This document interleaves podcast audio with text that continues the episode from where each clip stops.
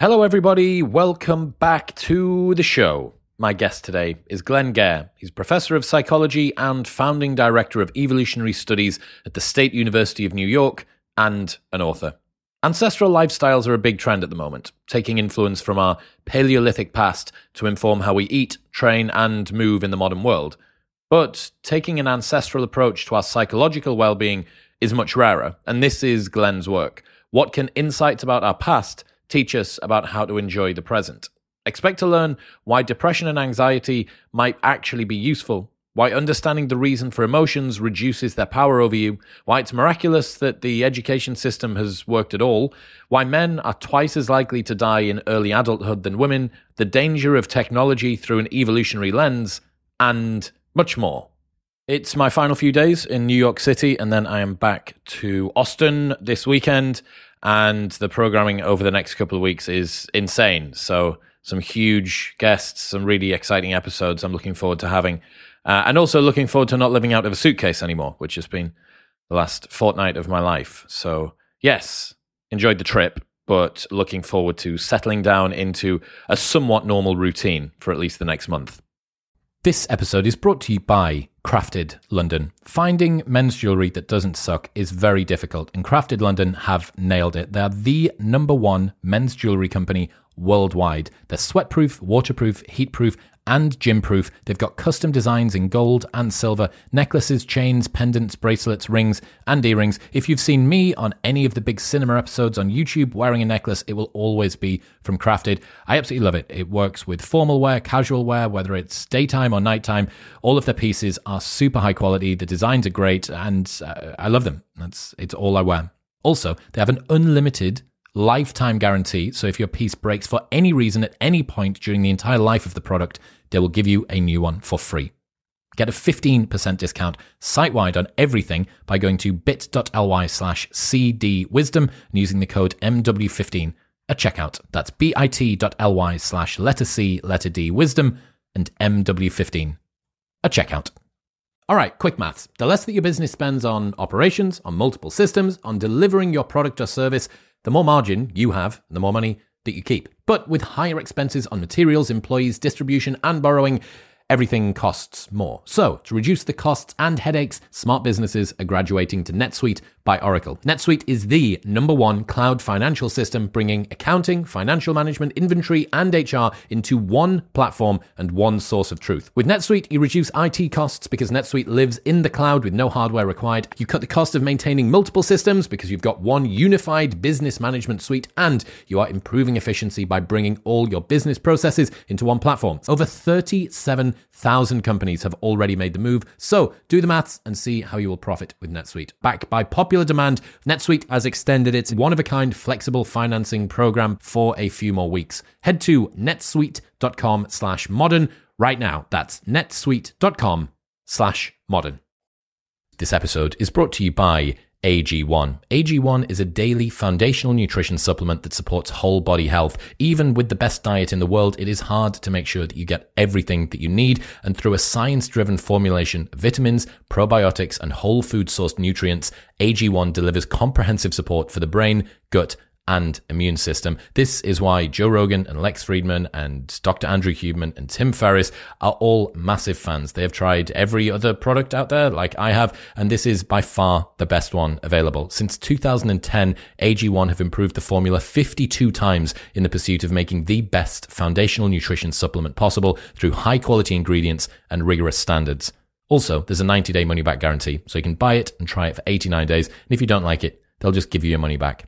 Head to drinkag1.com slash modernwisdom for that ninety-day money-back guarantee, a year's free supply, vitamin D, five free travel packs, and more. That's drinkag1.com slash modernwisdom. And now, please welcome Glenn Geher.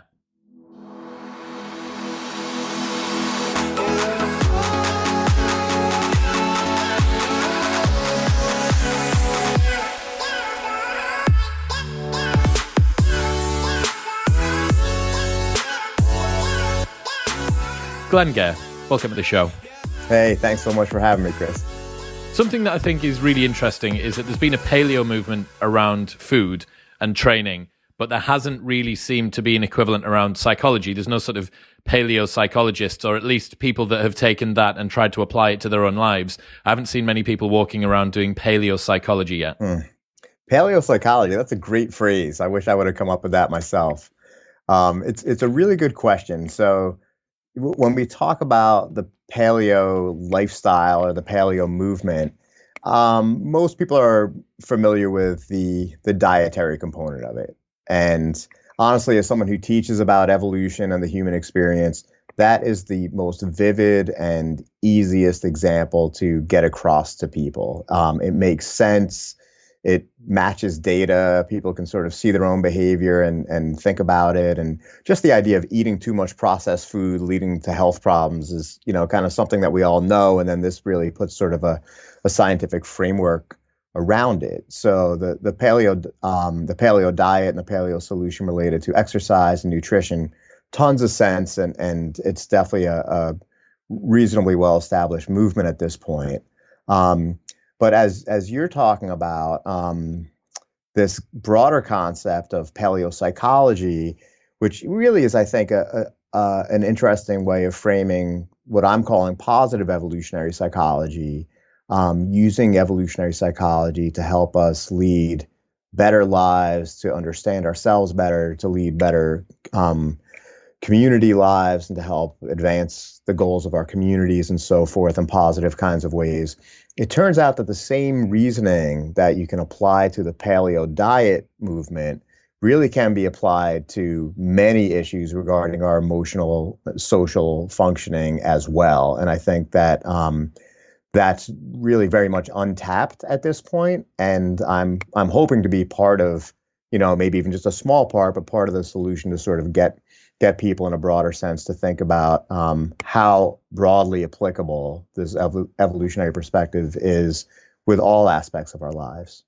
Is there something that's missing from positive psychology, which evolutionary psychology adds in? I know that for a long time, psychology was focused on all of the malignant parts and biases and how we mess up. Mm-hmm. And then positive psychology came along and said, well, we should probably try and actually improve people's lives as well. That would be a useful thing. But then I'm, I'm trying to work out what it is that's missing from positive psych that is added into by evolutionary psychology. Sure. It's a really good question. Um, and if you go back to the history of the two fields, evolutionary psychology and positive, positive psychology, it's super interesting that they have, um, there's a lot of parallels. So they're both considered relatively new fields within psychology. They both started arguably in the nineties um, in a lot of ways. Um, positive psychology emerged when Martin Seligman became president of the American Psychological Association and really made a, a big call to behavioral scientists and practitioners saying, you know, exactly what you're talking about. What, why can't, you know, why can't we study the positive features of the human experience scientifically so that we can amplify the good and the positive, which I think is, you know, I'm totally on board with that message and with a lot of the work that's been done.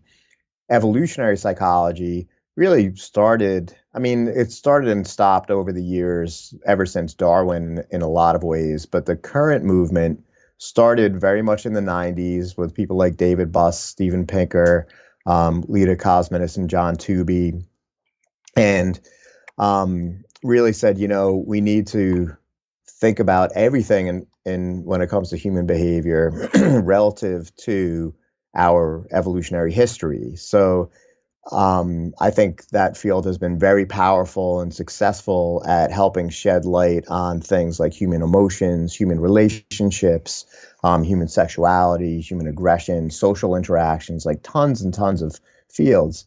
And when uh, my co-author, Nicole Wedberg, and I were thinking about this idea of positive evolutionary psychology, the the big insight that we had was, you know, positive psychology is great, but if you look at the literature in the journals, the academic journals of positive psychology, such as the Journal of Happiness Studies and so forth, and the main textbooks in the field, it's it's very devoid of evolutionary thinking. Um, and it doesn't seem intentionally so. You know, I think generally speaking, behavioral and social scientists have not been trained in evolutionary thinking across the years. I, you know, that's a whole separate um, thread that I could go down.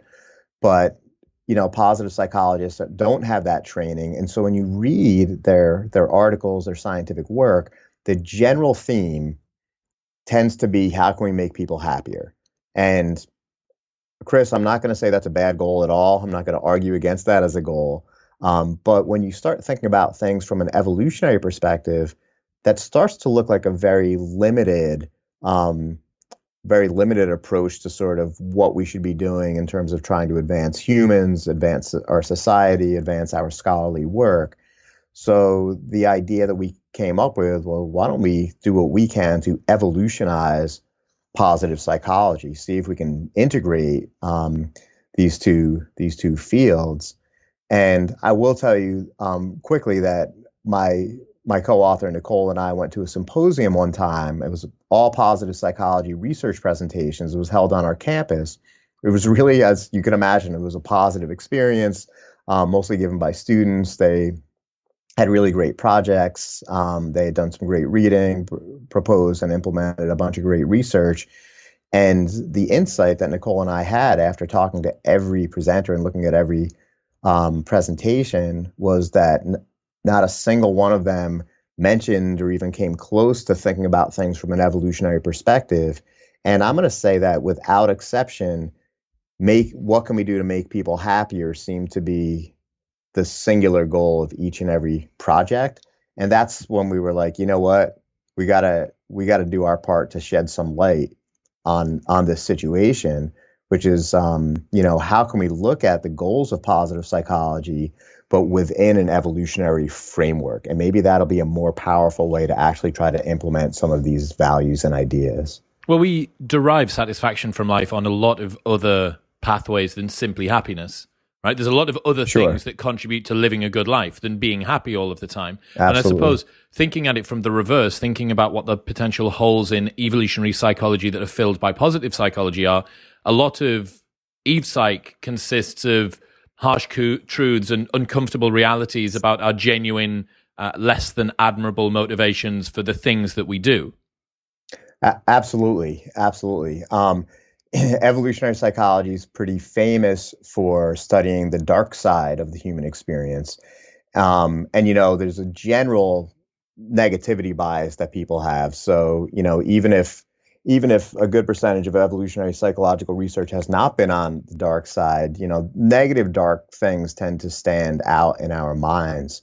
Just as a, an example, um, we had a great speaker on campus the other day, virtually um, presenting, and it was Todd Shackelford, who's um, really renowned uh, alum of David Buss, and now he oversees the psychology department at Oakland University in Michigan. And he's published a ton, largely on facets of sperm competition and how that relates to behavior and infidelity. No way.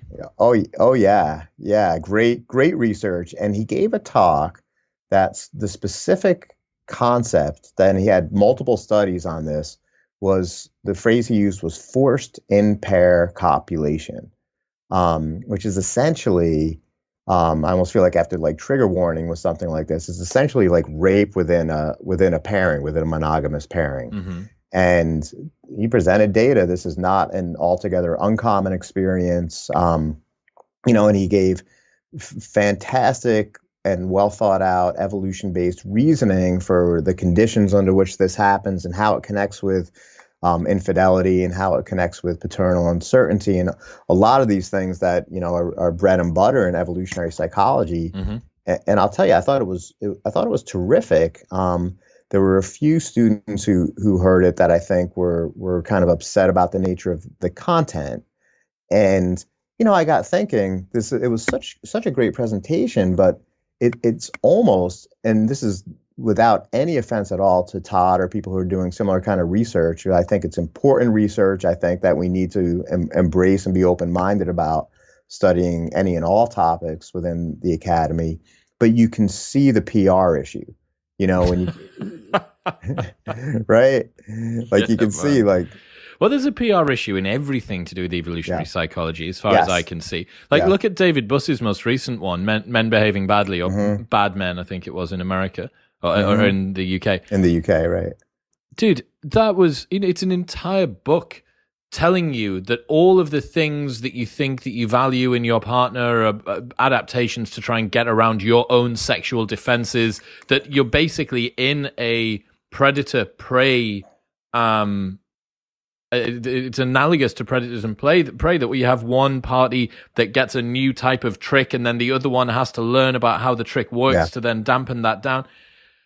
Yeah. Dude, our, our motivations for most of the things that we do, they're not, it's not that they're not virtuous, but they're not as pure mm-hmm. as we think that they are. They often come from a place which is significantly more zero-sum, it's significantly more competitive, it's significantly mm-hmm. less altruistic.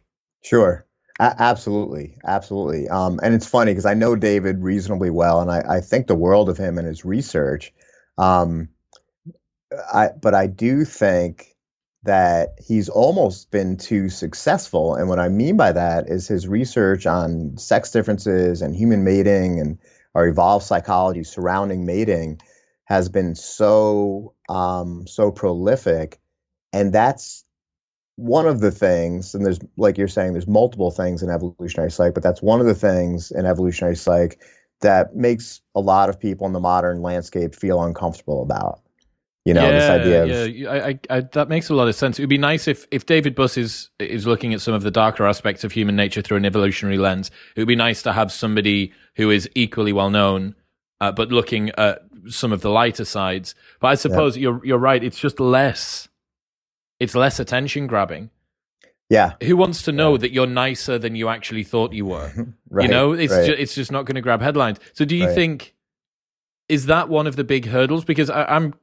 fascinated by evolutionary psychology and constantly surprised. I'm also fascinated by the fact that it hasn't been integrated into modern society tremendously well. Right, right. Yeah, it's. I think that's it's it's quite fascinating that way. Um, I think that, you know, someone like like David has been, you know, he's been so prolific.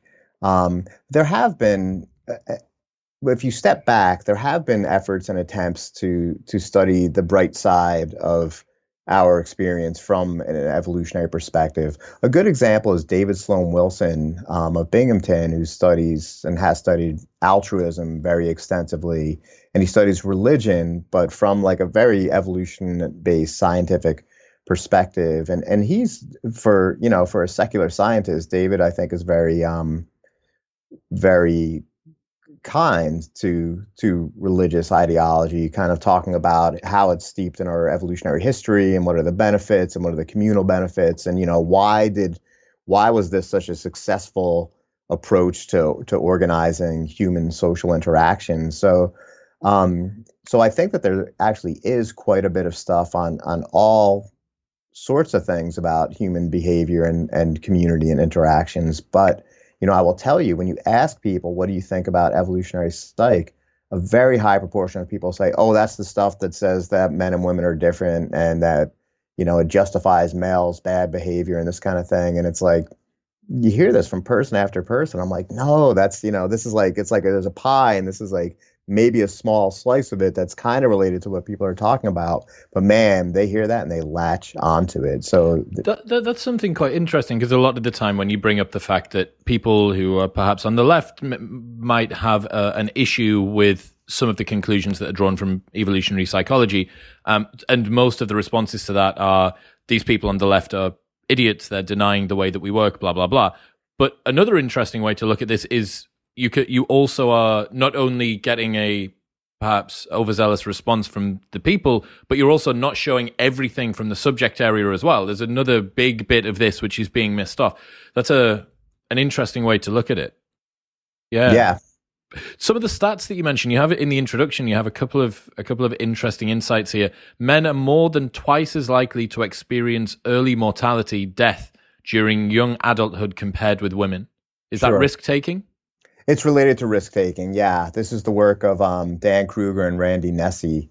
Um, really super interesting. And I, I like to pre- present this um, to give people a sense of how relevant and important evolutionary psychology is, because some sometimes people will say, well, that stuff doesn't really matter, it doesn't pertain to the modern world, it's not, it doesn't address important social issues.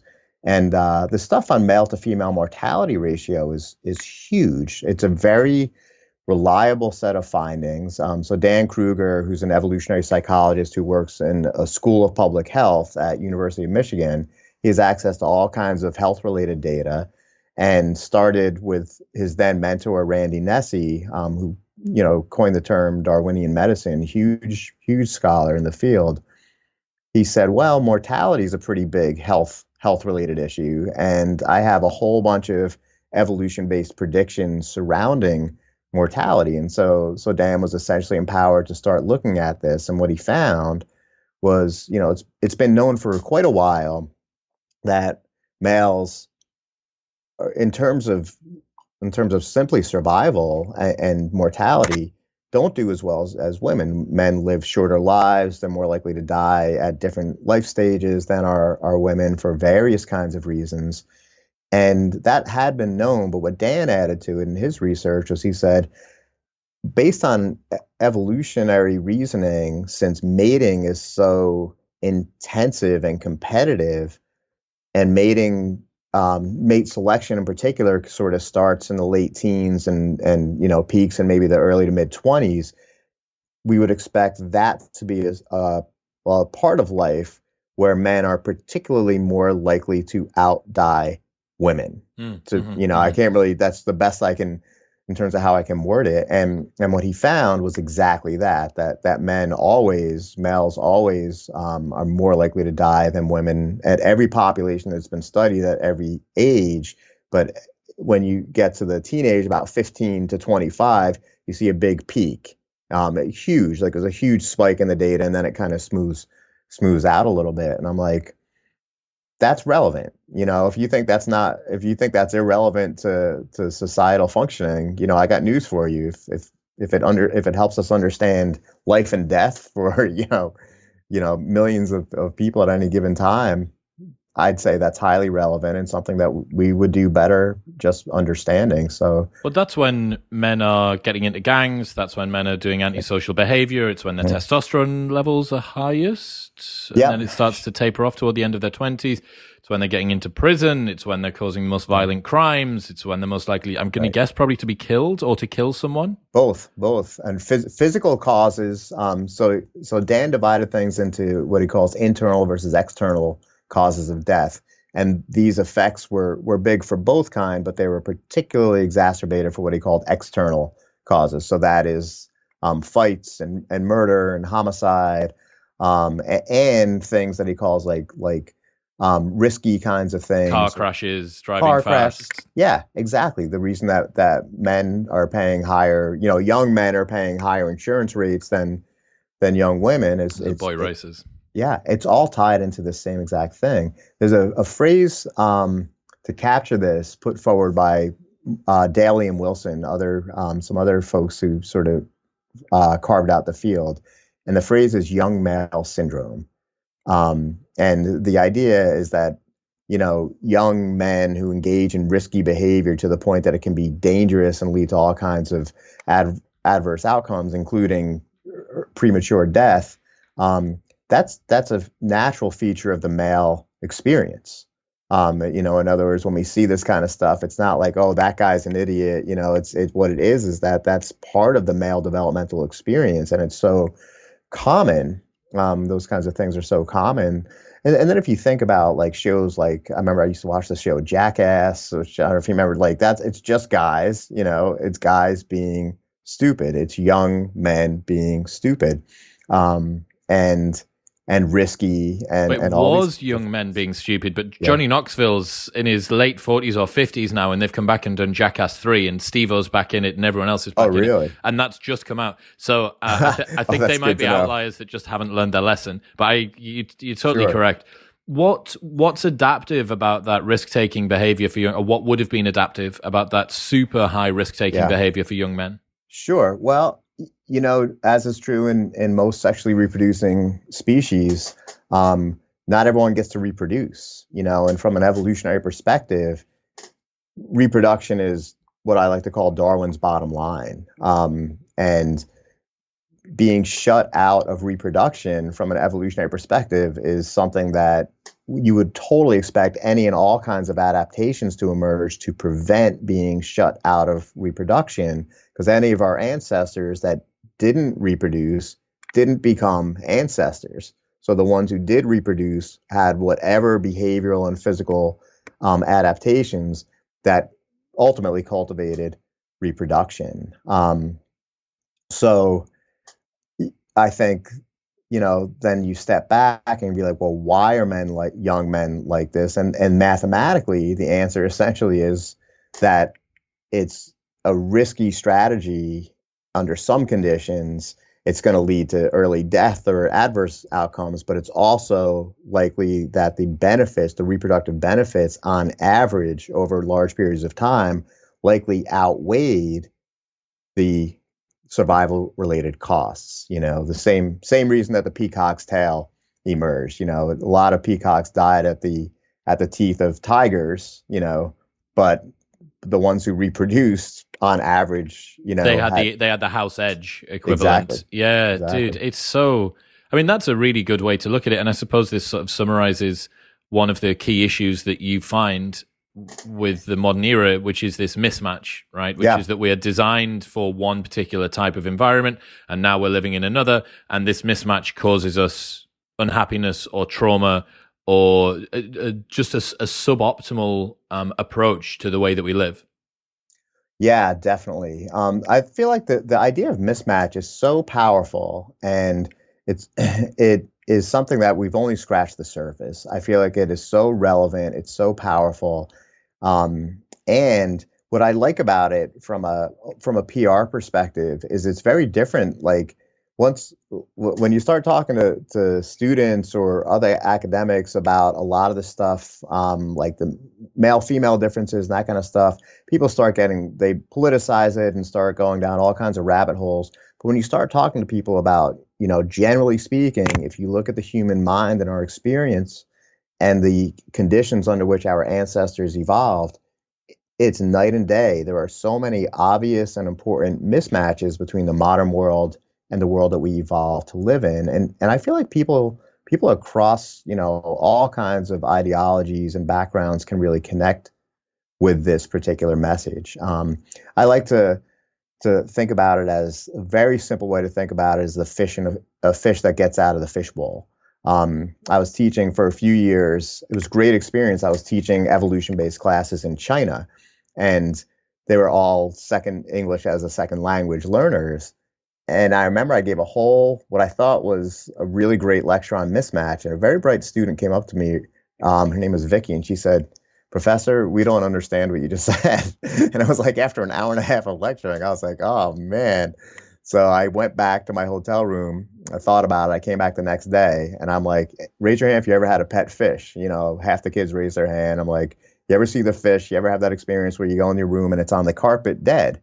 And I'm like, students made a face. Like a, a bunch of them, you know, are going to raise their hand at that. I'm like, well, that's because the ancestors of the fish were completely aquatic. And all the adaptations of the fish are, are completely designed for a fully aquatic experience kind of thing. And, you know, so I use that as an example of now think about, um, then I think I, I talk about the, the monkey in the, the cage and, and um, all the work by Henry, Harry Harlow. What's the story there? Well, so he, you know, he's, he's famous for showing how, um, infant monkeys, he's kind of famous for traumatizing young monkeys. So he did research in, in labs at, at, I think it was one of the U C schools years ago. And if you take a monkey away, f- a little baby monkey away from its mom, these were rhesus monkeys and macaques he was using. Um, and you give it a choice of a mother, a fake mother that's either like a stuffed animal, kind of like a fluffy monkey, like um, stuffed animal versus Um, a fake mother that's wire, like made out of metal, and but has milk on it. Um, like the, the the monkeys are torn because they they feel the comfort of the one, but they need the milk from the other. But a secondary, you know, so that's a lesson on like on on natural impulses regarding need for for maternal care kind of thing. But a secondary thing is all the monkeys that were in his research um, who were taken away from their mothers for experimental purposes, when they were released with the rest of the colony that he had, they were messed up and they weren't able to um, engage in regular appropriate mating behavior or friendship behavior or coalitional behavior. They really showed just a deep set of problems. And you can think about it as well. Their experiences were completely mismatched under ancestral conditions. Little baby monkeys weren't taken out of their natural environment for several years. And then, sorry, my light goes off automatically. Modern technology, right? Um, you know, and so, and this is the reason uh, um, in New York, the uh, the Bronx Zoo, when I was a kid, I would go to the Bronx Zoo all the time. And they had this great place called the Monkey House. And the Monkey House was like this big old building and had maybe fifty um, cages, and the cages just had random monkeys. Sometimes they were with the same species, sometimes not. Sometimes there was like a log in there kind of thing to try to make it seem a little bit naturalish. And in two thousand twelve, the Bronx Zoo closed the Monkey House. And worse, they turned it into administrative offices. Um, but, you know, from a mismatch perspective, you can totally see it. You know, at some point, zoologists figured out, wait a minute, this is, we're we're torturing these animals. They're we're putting them in mismatched conditions. They're showing stress responses. They're showing anxiety responses and so forth. And it, it only makes sense when once you start to think about things from the evolutionary perspective and from the mismatch perspective in particular.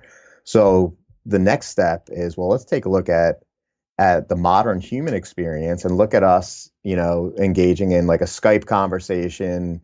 Um, look at us, you know, sitting in our, our chairs, you know, with artificial can, light on a artificial, nighttime. Yeah, sure. Uh, um, and, and engaging in interactions a lot of times with strangers. So you were just saying before you were in New York City, I mean, the number of strangers that you see, if you walk down a block in New York City on a busy day, hundreds or even thousands. And you don't think anything of it, but under ancestral conditions, we didn't experience strangers regularly. And when we did, it usually meant that there was some danger or some kind of problem. So, you know, modern evolutionary psychologists have really started thinking about how many, in how many ways are our modern conditions mismatched from the environments that we evolved to be in.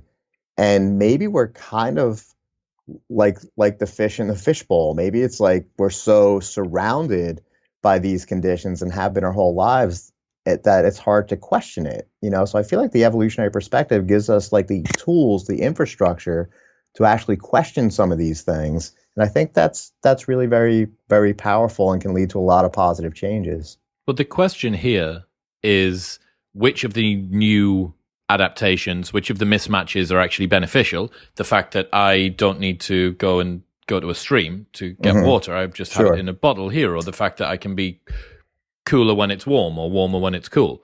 You know, those those are good things. What are the things that we have as a part of society, and specifically for you, that are making us psychologically unhealthy? So what would be some of the big the big problems that you've got, or what would be the main the main sure. uh, enemies in terms of mismatch? It's a, that's such a great question. Um, and as you know, I've thought about this quite quite a bit um, over the past several years. A lot of the research in my lab has been on this question. We've demonstrated that modern public education is mismatched in a whole bunch of ways that can have adverse effects. Modern politics um, is mismatched. We've done research showing that humans are not really good at processing large-scale politics. You know, so if you see, like, why is the political world such a mess these days? Um, you know, part of the reason is because our minds evolved for small scale politics and not large scale politics. And and the one that I've focused on quite a bit of late that I'm really interested in is, um, I guess what we'd have to call like social media or like modern communication systems.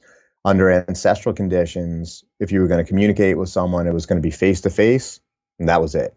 You know, that was the only choice for lion's share of human evolutionary history. And if you're face to face with with someone that you know, your interactions are going to be very different than if you're anonymous and you're dealing with a stranger.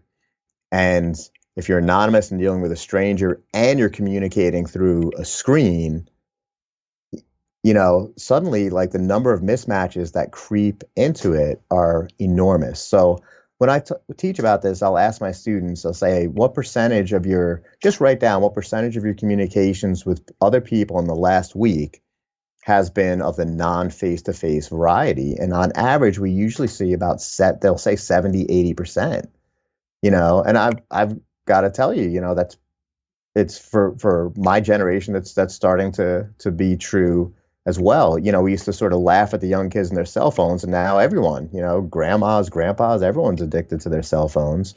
And and it's such a problem because, you know, like you're saying, Chris, there, the number of benefits that come from this are obvious. You know, uh, the way, the simple way to think about it is, you know, with this, with this simple thing right here, I can ask and answer any question in the entire history of the world within one second. You know, you know, like every at, at any moment, at any time. It's it's crazy. Um, the the power that that has. I can communicate with people immediately. If uh, if I have a family member that I, that is in, in trouble, I can immediately provide kind of financial or some other kind of help.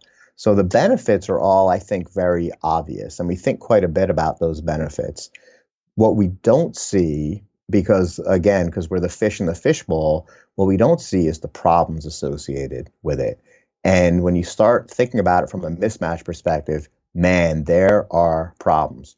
So I'll give one example, anonymous communication. Um, under ancestral conditions, there wasn't anonymous communication. And in fact, we kind of evolved to be a little, a little skittish about anonymous communication. So, you know, when you go to the grocery store, someone has their their name badge on.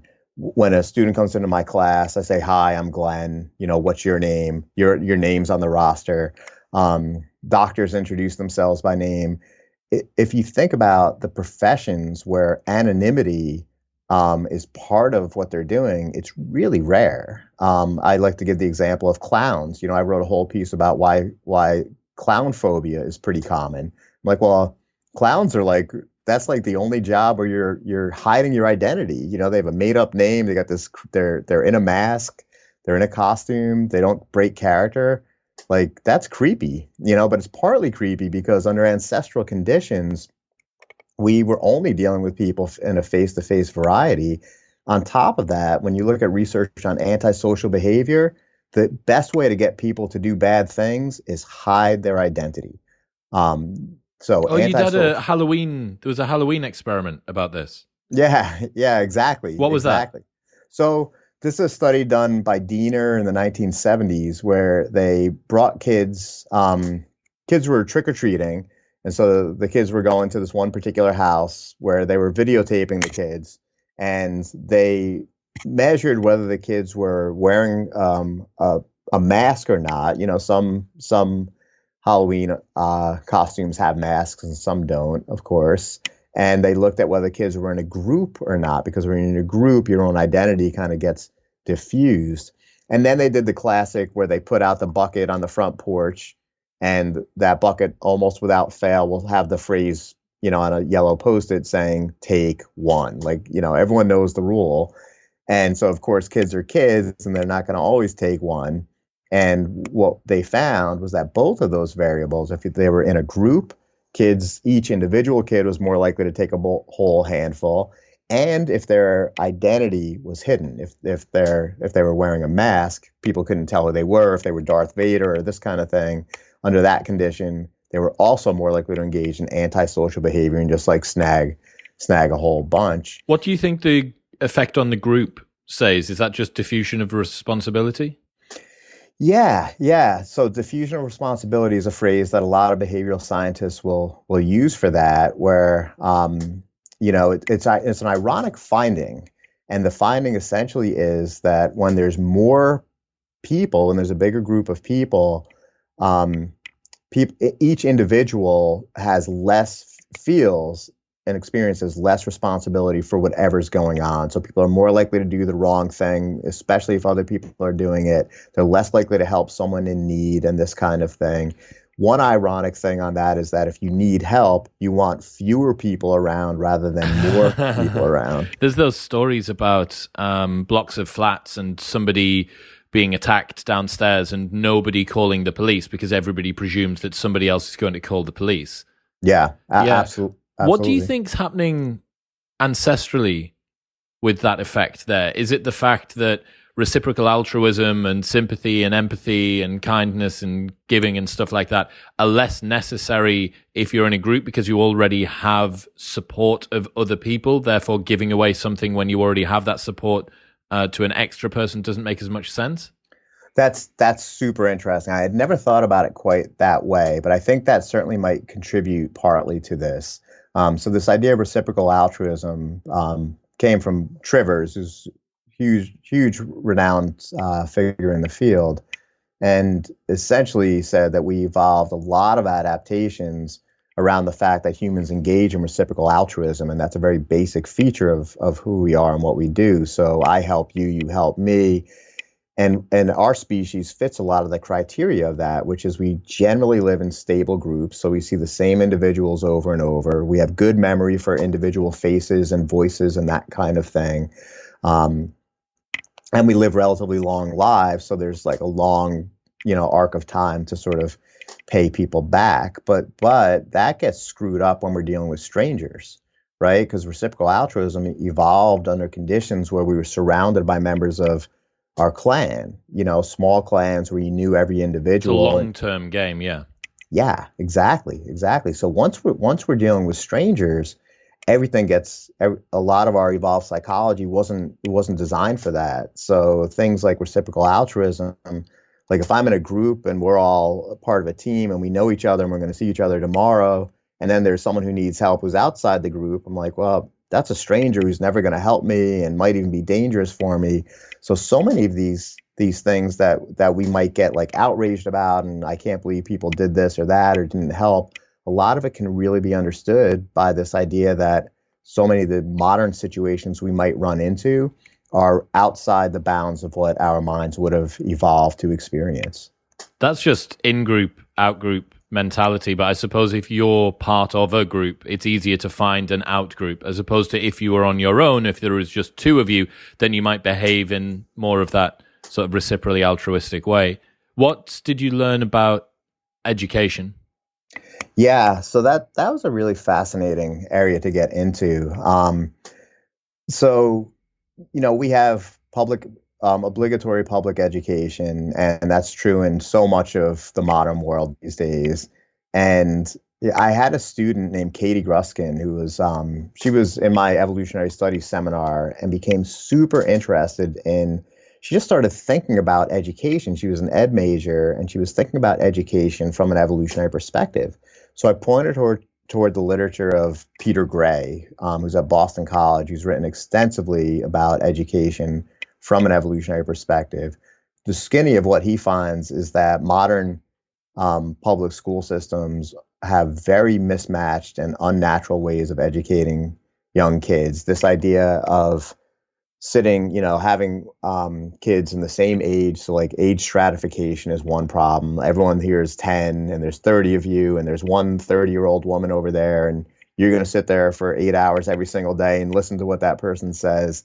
And the knowledge that you're going to get is what we might call secondary instead of primary knowledge. So instead of like learning how to do something, which is under ancestral conditions, what education would have looked like, we're like writing about it. And instead of like, you know, throwing a ball and seeing what happens, we're like writing about the physics of it and arcs and the math of it. That stuff's, you know, it's important, but we have such a, such a focus on that kind of secondary knowledge. Um, there's less time for play. There's, there's less time for natural interactions. There's less time for mixed age kinds of groups. And, you know, one of the outcomes associated with that is you tend to see tons of kids, and it, it seems to increase every year, um, are diagnosed with attentional kinds of problems and are given prescriptions for, for pharmaceuticals. And, you know, maybe the problem's not the kid, maybe the problem's the situation. So my student Katie did a whole study that really took this approach of thinking of schools um, as a as derivative of factory mindsets. And so when you look at, at when public schools were started, largely in the U K, actually, is, is um, where her research took her. Um, it was, you know, the bell rings at the factory and everyone's going to start working and the bell rings again and it's it's lunchtime and this kind of thing. Now I know the bell- that they used the same bells in schools as they did in factories. That's what Katie had said. Yeah, yeah. The exactly. same bells. I mean, if that's not showing right. the hand of the ruthless capitalists that are trying to compromise right. the proletariat's labor, I don't know what is. Exactly, exactly. Um, and, you know, there's so, so many mismatches. So that's like the entire idea. And now we don't even question it. You know, it's like I was saying, that I think that whole thing about like, we're so much of, of what we have is just, you don't question it. You know, most of us don't. Like public schools, public school. You got to go to school. You got to do this. You got to learn that because that's because that's what we do. But if you step back and be like, wait a minute, where did this come from? You, you know, why is it like this? And what Peter Gray did, and, and Katie leaned a lot on his research for her work. What he did was he looked extensively at what does learning and education look like in uh, pre-Westernized societies or nomadic societies, of which there's, you know, lots of examples of nomadic societies in Africa and in, in the Pacific Islands and South America, you know, lots of places. And the common theme he found was there's not a single thing that looks at all like public, um, like public education, um, that kids, that the word learning and playing and education, none of those concepts are teased apart in, in these uh, pre-Westernized groups. And regularly kids are learning from other kids that the main teachers in pre-Westernized nomadic societies aren't adults, but they're kids that are usually slightly older. So an eight-year-old might learn from a twelve-year-old and a sixteen-year-old might might be teaching something to a fifteen-year-old or a fourteen-year-old. And They're they're learning while they're playing and while they're just kind of out for the day and interacting. And wow, that is wildly different than sit down and take this standardized test and use number two pencil. And if you can't do it, take this pill, you know, and, and we're going to have to talk to your mom and dad because there's something the matter with you. And, you know, it's it. I feel like this mismatch perspective really forces us to step back and, and just look at the problems we have and just step back and think about them from this this deeper level. And I feel like it's it's powerful. Um, and what Katie found, the short version of her work, and she published it in Evolutionary Behavioral Science Sciences, um, was that she asked people, she gave a whole list of things that that are typical of nomadic education, nomadic learning contexts, um, learning in groups, learning in mixed age groups, um, less, more project-based kinds of kinds of experiences. And what she found was people who reported a higher proportion of those experiences in their own elementary school experiences liked school better later and did better at school at all levels later than that. So to the extent that we can like step back and, and this kind of goes to your original question about like paleopsychology, like how can we use this perspective, not just for what we eat and nutrition and that kind of thing, but for sort of our broader paleo sort of education, paleo education. Exactly. Exactly. And there's, you know, there's something to it. Going on to the emotions that you looked at, what did you learn about kindness? I find this quite an interesting, um, a- an interesting thing to think about evolutionarily, because kindness is one of those, it's quite bizarre why you would decide to give away some of your time or feel a compulsion to help another person. We're told, you know, survival of the fittest, that evolution is this sort of ruthless tool. Kindness appears to be a little bit of a, a an interesting dynamic in that. Absolutely. Absolutely. So I, kindness from an evolutionary perspective is, is super interesting for all the reasons that you just pointed out. And, uh, you know, one of the things about kindness is we like it in mates. You know, let me just kind of start there. I'll sort of unpack things a bit more from there. But when David Buss, you know, probably the, the best known figure in the field, or certainly one of them, and he's a great guy and a great researcher, you know, when he did his famous research in the late eighties, early nineties about what do people want in mates, what got famously amplified from that was how men and women want different things across lots of cultures. And that's true. But the the headline the um, that really got sort of dismissed is that kindness and mutual love were, for both men and women across pretty much all these cultures, number one. That was ubiquitous. Yeah, yeah, yeah. Yeah, yeah, yeah, exactly. And, and you know, there's something very, um, it's not as sexy, you know, it's, it's, it's, it's, it, you know, people are like, well, that's, that's fine, but wow, men like this and women doing and women yeah, like this. It's much easier don't. to say, oh, men are after youth and fertility and women are after resources and status uh, than ex- both yes. of them are after kindness. And I saw a recent study on this uh, that just came out uh, last month, and um, humor is up there for both, both for men both. and women. For, absolutely. Yeah. For, for lots, yeah, for lots of good reasons. So, you know, one of the reasons that kindness exists is, you know, it's, if it's effective in securing a mate, and if it's effective in maintaining an effective mateship, then it's going to be selected. You know, that's kind of evolution one oh one um, in a re- in a sexually reproducing species. So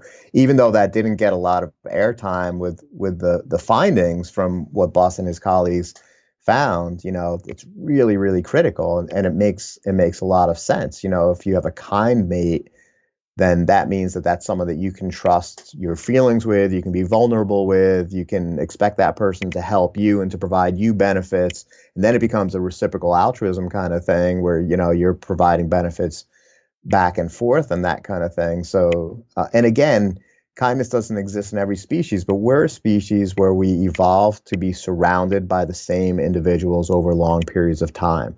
And that s- social ecosystem has to be considered strongly when we think about our evolved psychology. So under that kind of condition, it makes sense that kindness would evolve because individuals need to get along with one another. And if someone gets a reputation as exploitative um, or, or, you know, s- stealing from others and not putting in their fair share, they're going to be outed by others, you know, and they might end up being ostracized or punished in various kinds of ways.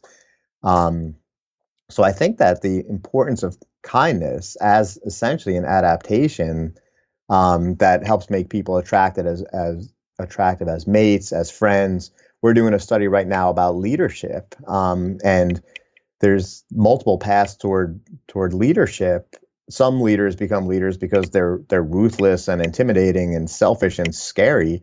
Um, and some le- people become leaders because they're so kind and genuine and other oriented that people trust them and like, yes, this person has my interest in mind. Um, so I, I think that that kindness certainly has a place in the in the human evolutionary story for, for lots of different reasons. I suppose that you can see quite easily here how the evolutionary mismatch is, is at play, because in the modern world, we can live on our own in an Airbnb, getting food delivered to us, and we're safe because the police have the streets, and we're warm because there's electricity and heating, and we don't need other people. You know, if you have sufficient resources, you can go through your entire life basically not interacting with other people, and apart from maybe over the internet at your remote work job. Um, but the difference yeah. is we would have never been able to survive on our own previously. And that kindness would have engendered other people to want to help us. It would have meant that we would have been less likely. Speaking of that, actually, what I know this isn't specifically what you looked at, but I'm fascinated by the evolutionary um, explanation for depression and anxiety. Have you Sure. ever looked at that? Yeah, yeah, absolutely. Um, and that's something else that we we cover a bit in the book. Um, it's really interesting because from a, a positive psychology perspective, generally speaking, Um, eradicating negative affect, negative emotional states seems to be a, a paramount goal, you know, and, and trust me, I don't like anxiety or depression as much as, as the next guy.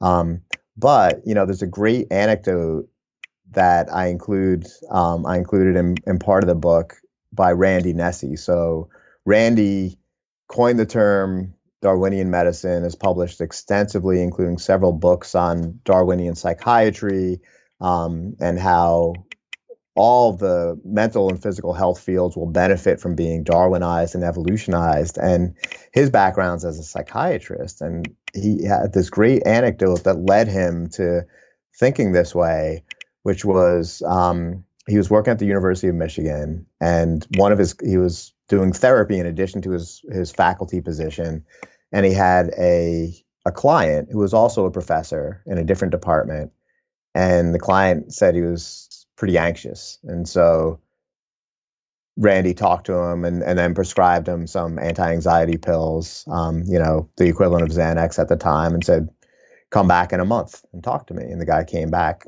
and I said, all right, well, how you doing? He said, well, I feel, I feel good. I'm not anxious anymore. And so Randy's like, all right. And he said, but there's still a problem. He's like, well, what is it? And he's like, well, I got a pile of, of papers this big on my desk, and I don't care to grade them whatsoever. And the students are knocking on my door, and how come you're not doing your work, and what's up with you?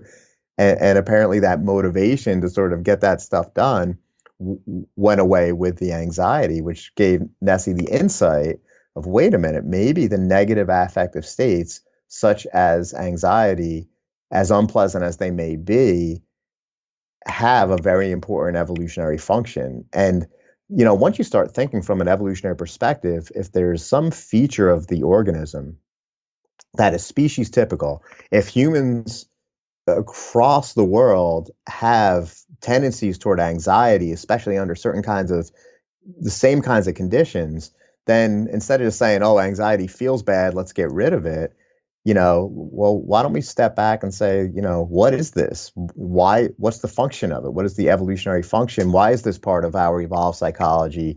And then in treating it, you have a different perspective. You know, you can step back and say, we don't want to just get rid of anxiety. We want to keep it controlled so it's not like running someone's life.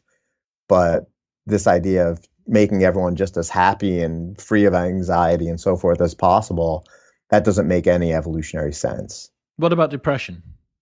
De- depression's, uh, I'd say, very similar. Um, very similar. There's a, a guy, Matt Keller, who I think, I know he was at the University of Colorado. I think he may still be there. Very bright scholar.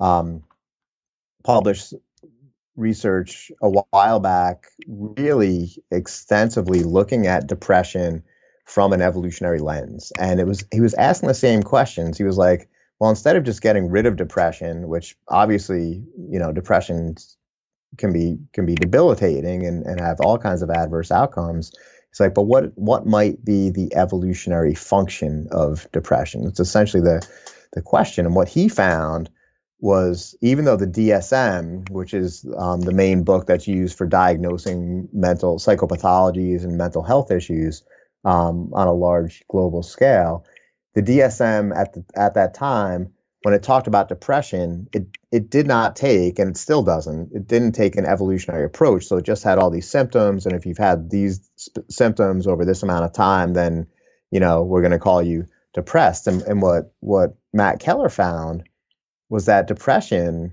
can actually come about by multiple pathways, and probably the best way to address depression is to think about the pathway that led to it. The two specific contrasting examples he gave, one was the loss of a loved one. So loss of a loved one is a classic catalyst for depression. People might become depressed depending on the the closeness of the of the relationship and so forth for extensive periods of time. And when people lose a loved one, they tend to reach out to others and try to form social connections. So a common thing that's found in people who have depression caused by loss is a reaching out to others, whereas another catalyst for depression is an error, a major error. You mess something up. There was something that was your fault. You failed at something. Cheat on um, a partner. Yes. Yeah. Messed up. You can't take it back. It becomes public, this kind of thing. And with this kind of thing, with depression that follows from that, people don't reach out to others. People withdraw. People stay stay in bed late. People stop eating. People like, I don't want to talk to anyone. They really, and the way he puts it is, and you also see a lot of obsessive thinking. And he says people are like, um, it's like your mind goes into overdrive of, let me replay that and let me figure out what can I do in the future to not do that again. So a, a lot of the symptoms will look the same, but they're actually very different kinds of experiences, and the specific patterns that go with those two different forms of depression seem to be adaptive given the sort of um, context under which they each came about. So the grief depression, that is, I've lost somebody that was close to me, presumably this person would have provided me with support and maybe food, mm. and maybe attention and sort of status perhaps also. Mm-hmm. It is in my interests to reach out to other people because I need to become more integrated into the tribe, the group around me, and I'm going to do that by reaching out more. Whereas if I'm out on a hunt and I mess up and somebody gets hurt or I cheat on my partner and I get found out, reaching out to other people in the tribe when they might think of me badly is probably mm. not going to be tremendously effective. So something that I can right. do is keep myself to myself, reduce my energy expenditure, try and mm-hmm. overthink whatever it is that's just gone on in a desperate attempt to try and drill that lesson into me and yeah. then move yeah. forward. Dude, that's so yeah. interesting. Yeah. That's so fascinating that I, I didn't think about the the adaptive effect of depression in that way. Yeah, he, he, yeah. Here was one thing that I thought. Sure. What emotions do you think we would have felt in ancestral times that are more rare now in the modern world? Interesting question. Um, I, I know there's there's a guy who passed away recently, un, unfortunately, John Montgomery, um, neuroscientist who became super interested in evolutionary psych. Um, moved to New York at some point from California and was doing research in my lab actually for a while. And he, he wrote pretty extensively about affective states and emotional states across nomadic versus westernized kinds of societies.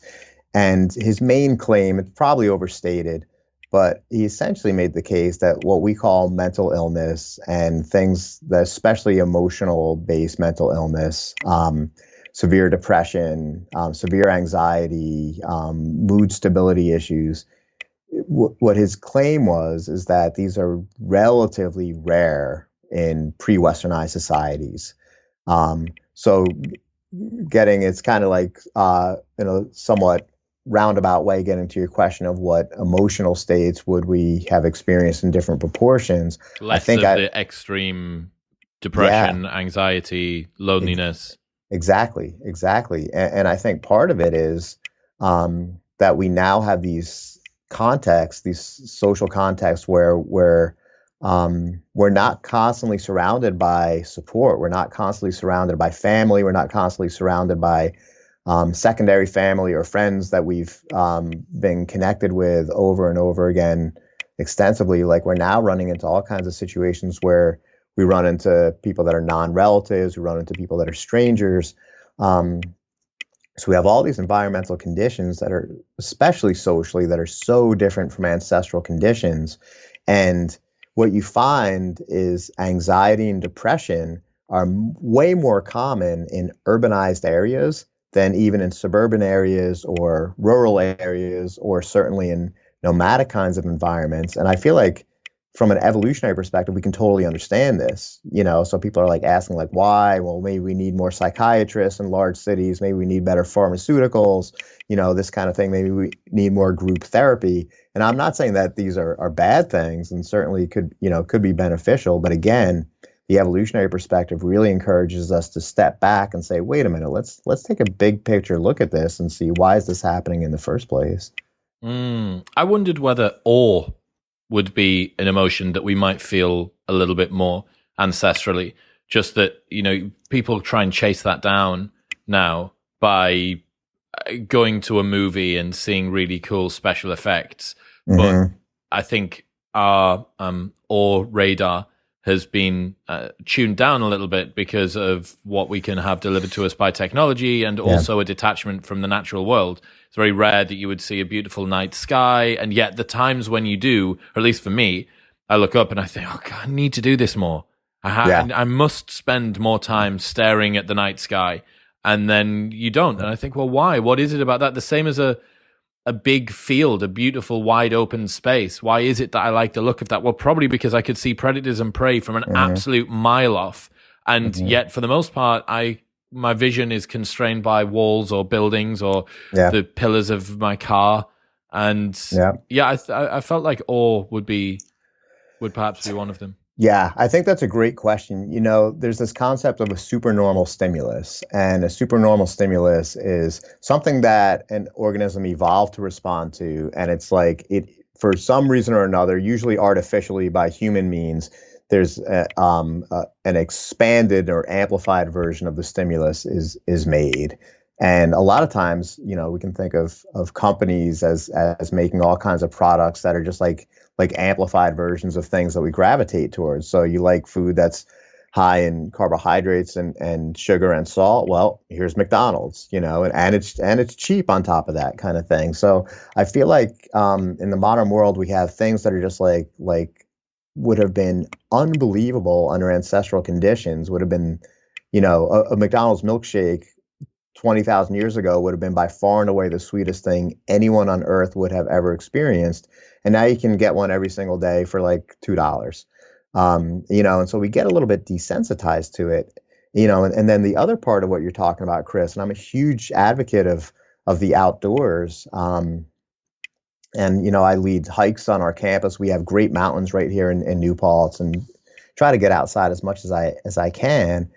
That it there's something to it, you know, there really is. And I know E O Wilson, who passed away recently, unfortunately, um, huge Post, posthumously canceled as well, passed away and then got posthumously oh canceled. Oh, it's, it's, it's too easy. He'll, he'll come back though. He'll come back. um, yeah. But he, um, you know, he wrote about biophilia, which is essentially what you're exactly what you're talking about, which is we have an inherent natural love of the living world, and we do because our ancestors needed that. We needed to know flora and fauna, and we needed to know where where the water was and when the water was going to be at a high point versus a low point, you know. And eventually we became very sensitive to solar events and knowing, okay, the sun's rising here, that means the days are going to get longer, the days are going to get shorter. Um, And I feel like the experience of awe, because it's funny, at, at at fifty-two, I feel like I find myself chasing those kinds of experiences.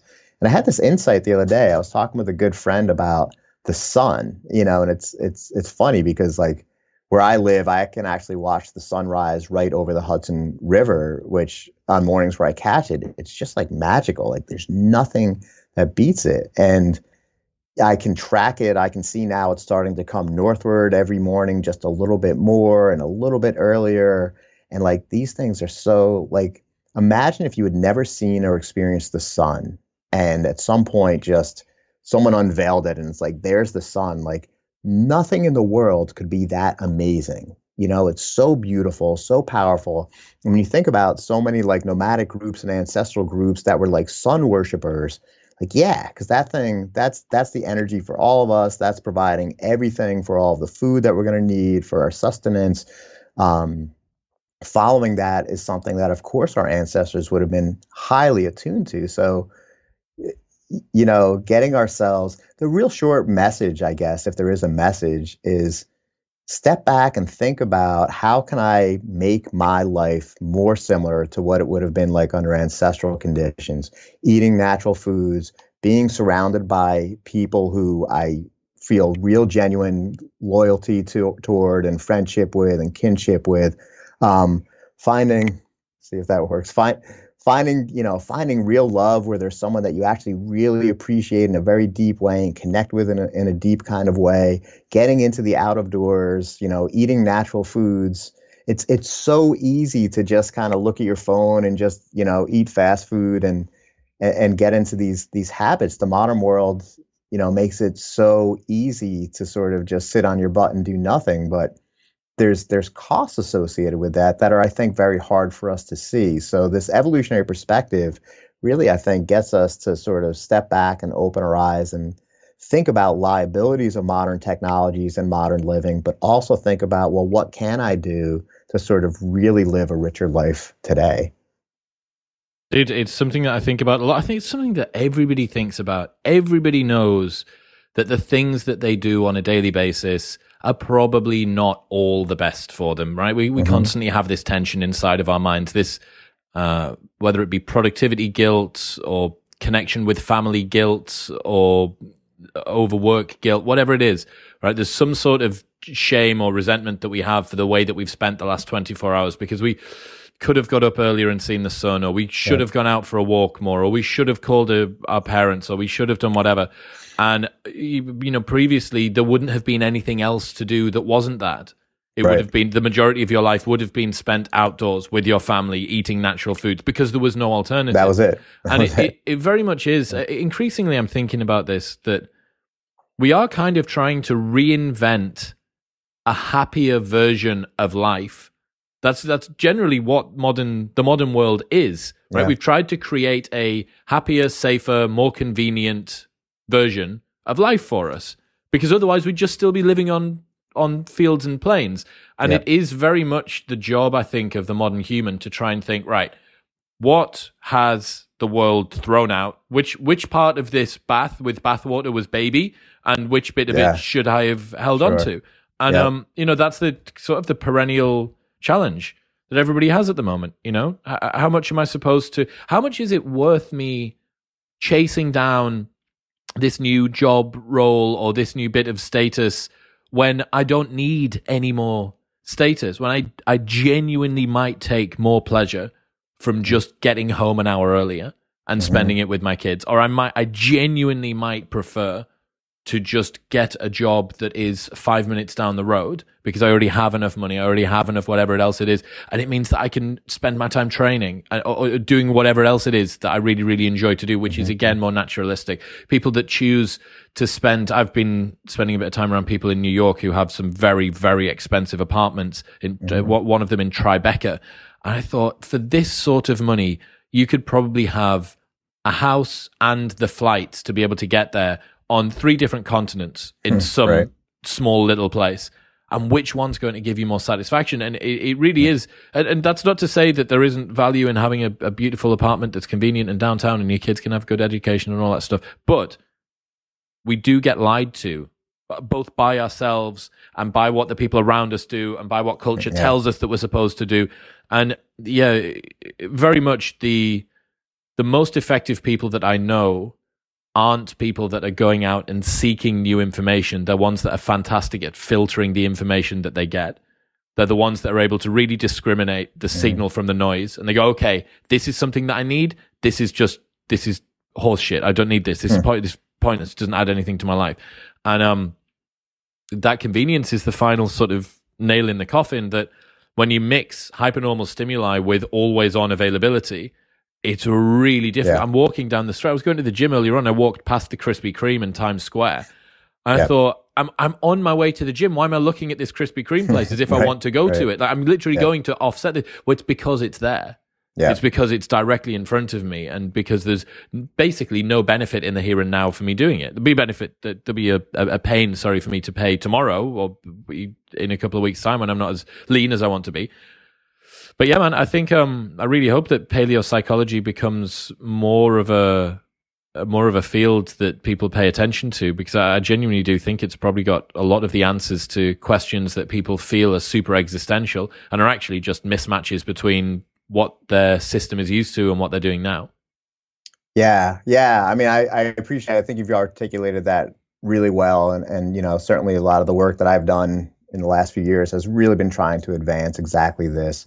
One one angle that, you know, I've thought about quite a bit has to do with government and business organizations, where especially like producers of technology. Um, so you can imagine, you know, the companies that are social media companies or or Apple or, or companies that are making these technologies. Wouldn't it be great if they had trainings or personnel or something, some structure that connected with, explicitly connected with an evolutionary approach? Wouldn't it be great if Snapchat and Instagram had people at, at a very high level with an understanding of, you know, this stuff can be addictive, this stuff can be problematic, um, and what can we do, understanding human evolved psychology, what can we do with this product to help minimize those those unforeseen liabilities? Well, I think, so I feel like I think what, they're, what they're doing, what these people are doing, they do understand the evolution, or at least in part they understand it, but they're using it to further magnify yeah. the revenue and the time yeah, on the sites revenue. That they Absolutely. Do with these apps. So yeah, I think first off, you would need to have a change of philosophy.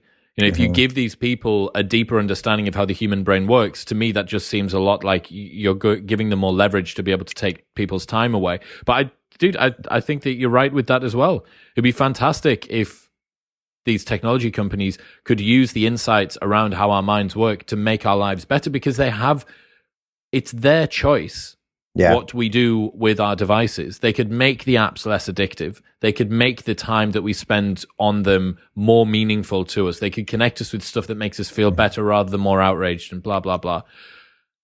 And I wonder whether we're going to look back in fifty years' time at this period in the same way as us looking back at those ladies that used to lick the nibs of uh, the paintbrushes that had radium on them and mm. think, what, what were you doing? Or the people that worked right. in, in uh, next to factories that were spewing out smoke, and just yeah. see it as, yeah. you know, this was a perhaps necessary cost en route to finding a more refined version of something that would later be a completed product. But God, I'm glad that I didn't live through that time. Wow. That's a very powerful idea. And and to be honest, I think what you're painting is almost a best case scenario. Oh, that it gets better. That's presuming that it gets better. right, right. Yeah, with V R right. and metaverse yeah. and augmented reality and Neuralink and stuff like that. Yeah, when you can't escape it anymore, if we don't fix the philosophy problem around this misalignment between what we want and what the te- what the apps do, yeah, it just gets deeper, right? It just gets more embedded. Yeah, yeah I think so. I think you're ac- absolutely right on that. Glenn Geher, ladies and gentlemen, if people want to keep up to date with the work that you do, where should they go? Oh, well, I've got my website, glenn geher dot com, and uh, I also have a Psychology Today blog called Darwin's Subterranean World, and I would be more than happy to connect with people who have questions or want to engage in discussions. So, thanks, Glenn. Yep, thanks so much, Chris. Appreciate being on the show.